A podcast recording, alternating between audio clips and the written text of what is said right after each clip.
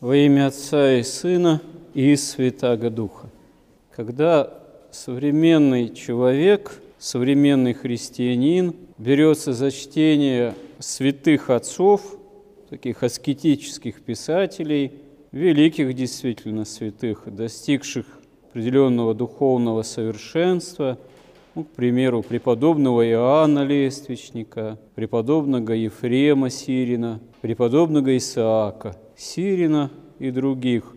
Часто современный человек испытывает такое определенное недоумение, потому что тот опыт, который излагают святые писатели, аскеты преподобные, он очень сильно отличается вообще от мировосприятия человека современного, который очень сильно связан реалиями именно современной жизнью, а мы уже дожили до таких времен, когда очень качественно восприятие современного же человека буквально за последние десятилетия начало меняться в пользу пленения такими виртуальными технологиями. Потому что, ну, к примеру же, одно дело, скажем так, не хранение зрения где-нибудь там на улице, когда, допустим, иной человек засматривается там, на лица противоположного пола. А другое дело в том же интернете, когда там визуальный контент, видеоконтент и так далее подсовывает вниманию человеческому массу таких самых разнообразных, можно сказать, расцвеченных, движущихся соблазнов. Ну, это только одна сторона, а вообще погруженность современного человека в виртуальные технологии, она не только соблазняет разными такими предложениями и приражениями нечистого характера, но вообще отрывает человека от реалий обыденной жизни, реальной жизни как таковой, погружая человека именно в то, что в наше время называется виртуальной реальностью. Но святые отцы свидетельствуют о том, что, собственно говоря, механизм некого соблазна, увлечения человека греховными такими стихиями, страстями, он, собственно говоря, и в древности тот же самый был, что и сейчас. Просто сейчас соблазн человека, соблазнение человека, оно принимает более такие многообразные формы, увы. И вот когда современный человек читает о том, как надо бороться со страстями, читает именно Писание святых отцов, когда мы этот труд начинаем предпринимать, мы невольно содрогаемся, потому что то, что предлагается древними святыми отцами, кажется нам совершенно чем-то непосильным. И дело даже не только, скажем так, в дисциплине там, поста гастрономического – потому что ну, на это всегда можно сделать определенную поправку. Можно, согласно немощи современного человека, вполне оправданным образом гастрономическую сторону поста все-таки смягчать. Потому что понятно, и человек современный более немощный, и экологическая ситуация отличается от того, что было там полторы тысячи лет назад. И продукты питания, безусловно, совершенно иные, чем, опять же, полторы тысячи лет назад имели место быть. Тогдашний хлеб и современный какой-нибудь батон, так сказать, который в какой-нибудь пятерочке продается, предлагается, это, конечно, по своему составу очень и очень сильно отличаются, не в пользу современного батона, где там, ну, как и в других продуктов, может очень много быть уже всего такого скорее синтетического и генно-модифицированного, что называется.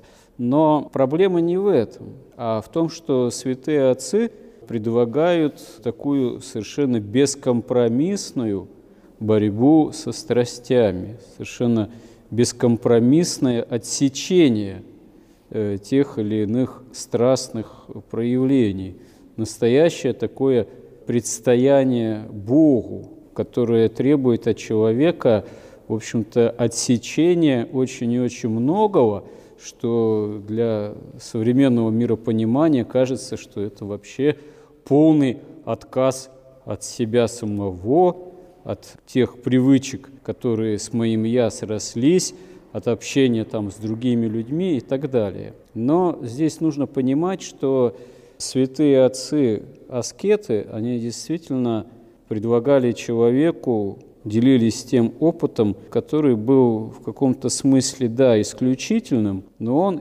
предполагал именно на самом деле самое настоящее отречение от греха, самое настоящее такое, ну, можно сказать, предстояние Богу, которое ну, для человека, чтобы обрести эту полноту общения, действительно требует такой ну, самой серьезной мобилизации. Вот, к примеру, один из великих же святых, преподобный Исаак Сирин, говорит на эту тему следующее.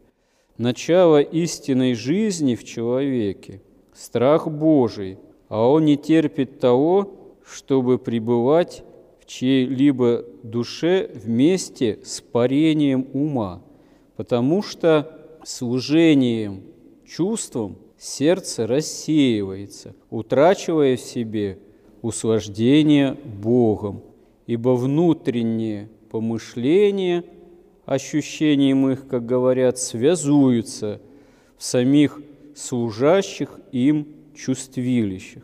Ну, то есть о чем здесь речь? О том, что человек должен уметь с Божьей помощью ради Бога управлять своими чувствами, хранить чувства. Есть такое понятие у святых отцов, как хранение чувств. Если человек начинает руководствоваться чувствами, то, можно сказать, он перестает собой управлять. И его начинает нести по этой жизни по волнам именно бушующего житейского моря неведомо куда. Человек тогда не знает, куда его влечет. Он не собой владеет, а чувства начинают им управлять. Это захотелось, это показалось, это помнилось, то раздражило, то увлекло, привлекло. Опять же, возгорелось желание что-то там проделать, что-то приобрести, что-то осуществить. И тут не то, что не до Бога, не до того, чтобы мыслить именно в Боге и молиться – и собирать себя в единое целое. Тут, если последовать чувствам, можно дойти вообще в плане житейском даже до крайне каких-то разрушительных, в общем-то, следствий. И далее преподобный Исаак Сирин говорит, «Сомнение сердца приводит в душу боязнь, а вера может делать произволение твердым и при отсечении членов – в какой мере превозмогает в тебе любовь к плоти, в такой не можешь быть отважным и бестрепетным при многих противоборствиях, окружающих любимое тобою. Ну, то есть, если человек любит больше все житейское, вещественное, чувственное, то он не тверд, он боязлив, он не может быть мужественным, потому что когда он это в сердце свое допускает, то он, опять же, начинает не о Боге думать и не в Боге иметь основание, крепость, а мыслит некое житейское только благополучие, житейский комфорт, житейский достаток, и это делает человека совершенно таким именно боязливым, трусливым, беспокоящимся о будущем, беспокоящимся о своем комфорте, о своем достатке. И когда человек, мы даем этому волю, мы действительно в вере оказываемся не твердыми, потому что не на Бога уповаем, а на благо вот этого мира, скоропроходящее. И далее, опять же, у преподобного Исаака Сирина, желающий себе чести – ну, ищущий славы, такого преуспеяния вот в этом мире, чести такой именно проходящей житейской, не может иметь недостатка в причинах печали. То есть его печаль будет преследовать, потому что желание славы и чести этого мира, оно делает человека падким на многую печаль, потому что эта печаль начинает человека ну, именно овладевать. Именно печаль не о Боге, а печаль о благах чисто земной жизни. Нет человека, который бы с переменой обстоятельств не ощутил в уме своем перемены в отношении к предлежащему делу. Ежели вожделение, как говорят, есть порождение чувств, то пусть умолкнут, наконец, утверждающие о себе, что и при развлечении охраняют они мир ума. Ну, то есть кто надеется на чувство, ком чувство владеет, то пусть не говорит, не утверждает о себе, что он может истинный мир Божий в себе хранить в уме. Тот никогда на самом деле не в состоянии будет себя в Боге собрать. То есть такой человек действительно не крепок. Вот опыт святых отцов, аскетов, великих преподобных, монахов, в том числе в творении Иисусовой молитвы, он целью ставил и ставит собирание такого именно цельного человека, ума и сердца воедино в Боге. Без помощи Божией это для человека невозможно. При увлечении человека именно чувственной сферы, стихиями мира сего, это тоже оказывается невозможно. И вот когда мы к этому опыту святых отцов обращаемся, мы действительно начинаем недоумевать, потому что нам кажется, что это настолько серьезный, какой-то крайний, жестокий для нас опыт, что это действительно для монахов, для подвижников, но в общем-то, не для обычного человека. На самом деле это не так, потому что, да, конечно, чтобы вести какую-то настоящую такую умно-созерцательную молитвенную жизнь, это удобнее находиться в образе такой жизнедеятельности, который, скорее всего, присущ жизни монашеской и в монастырях. Но жизнеописания жизни подвижников говорят о том, что даже если человек идет в монастырь, он может и в монастыре вести такой скорее душенеполезный, душепагубный образ жизни, и не будет тогда никакого толку от этой жизни, поскольку по внешним признакам человек отказался от благ обычной светской, там, мирской жизни, придя в состояние там, ограничений серьезных в монастырских стенах, но если он действительно всерьез внутренне не подвязался, то он и того лишился, и полноты такой духовной жизни не обрел. То есть можно сказать, что опасность теплохладной жизни, прохладной жизни, рассеянной жизни и обращение к рассеивающим чувствам, она не обязательно подстерегает человека в миру, а может пленить человека даже и в том же монастыре. Потому что некая такая крайняя конечная решимость на настоящую духовную жизнь зависит от действительно настоящего выбора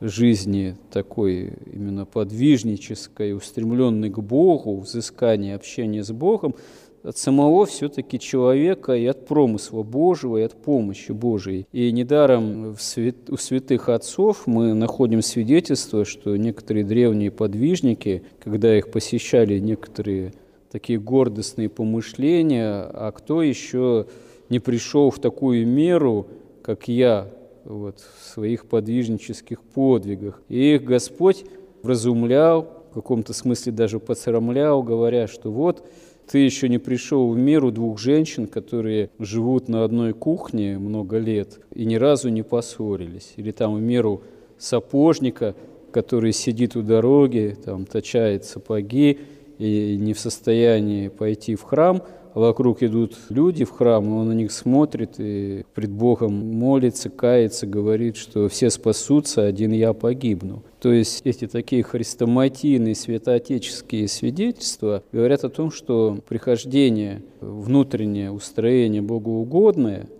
собранное, внимающее Богу, спасаемое Богом благодатью Божией, оно возможно не только в чине там, монашеском или великих святых отцов. Просто святые отцы это достигали наиболее таким простым в каком-то смысле способом, жанры, наиболее подходящим э, для образа жизни человека, именно прямо взыскующего этот опыт богообщения. Но он оказывался возможен и не только там в монастырях, а в обыденной жизни. И мы можем, если об этом будем помнить и ставить такую цель, это тоже предпринимать, такие попытки, просто они должны быть не мечтательными, не ищущими каких-то результатов немедленных, а такими скромными, смиренными пред Богом в плане памяти о Боге, в плане обретения какой-то самой элементарной молитвы каждодневной, Иисусовой, хоть Господи помилуй, в плане укорачивания, можно сказать, окорачивания, вразумления себя, не искать каких-то чрезмерных чувственных удовольствий, не искать только отдыха, не искать только комфорта, не предаваться расслабленности, не предаваться такому самооправданию себя в этой расслабленности духовной, что, мол, да куда там мне, да куда там нам, до святых отцов. Э, нет, э, как раз-таки их опыт, он дан всем. И в этом смысле полезно – святых отцов читать, и великих святых отцов, и аскетов читать, именно для вразумления, для того, чтобы вооружаться их мыслью, их спасительной памятью молитвенной о Боге. Истинно, Господи, помоги нам этому учиться, научаться. Аминь.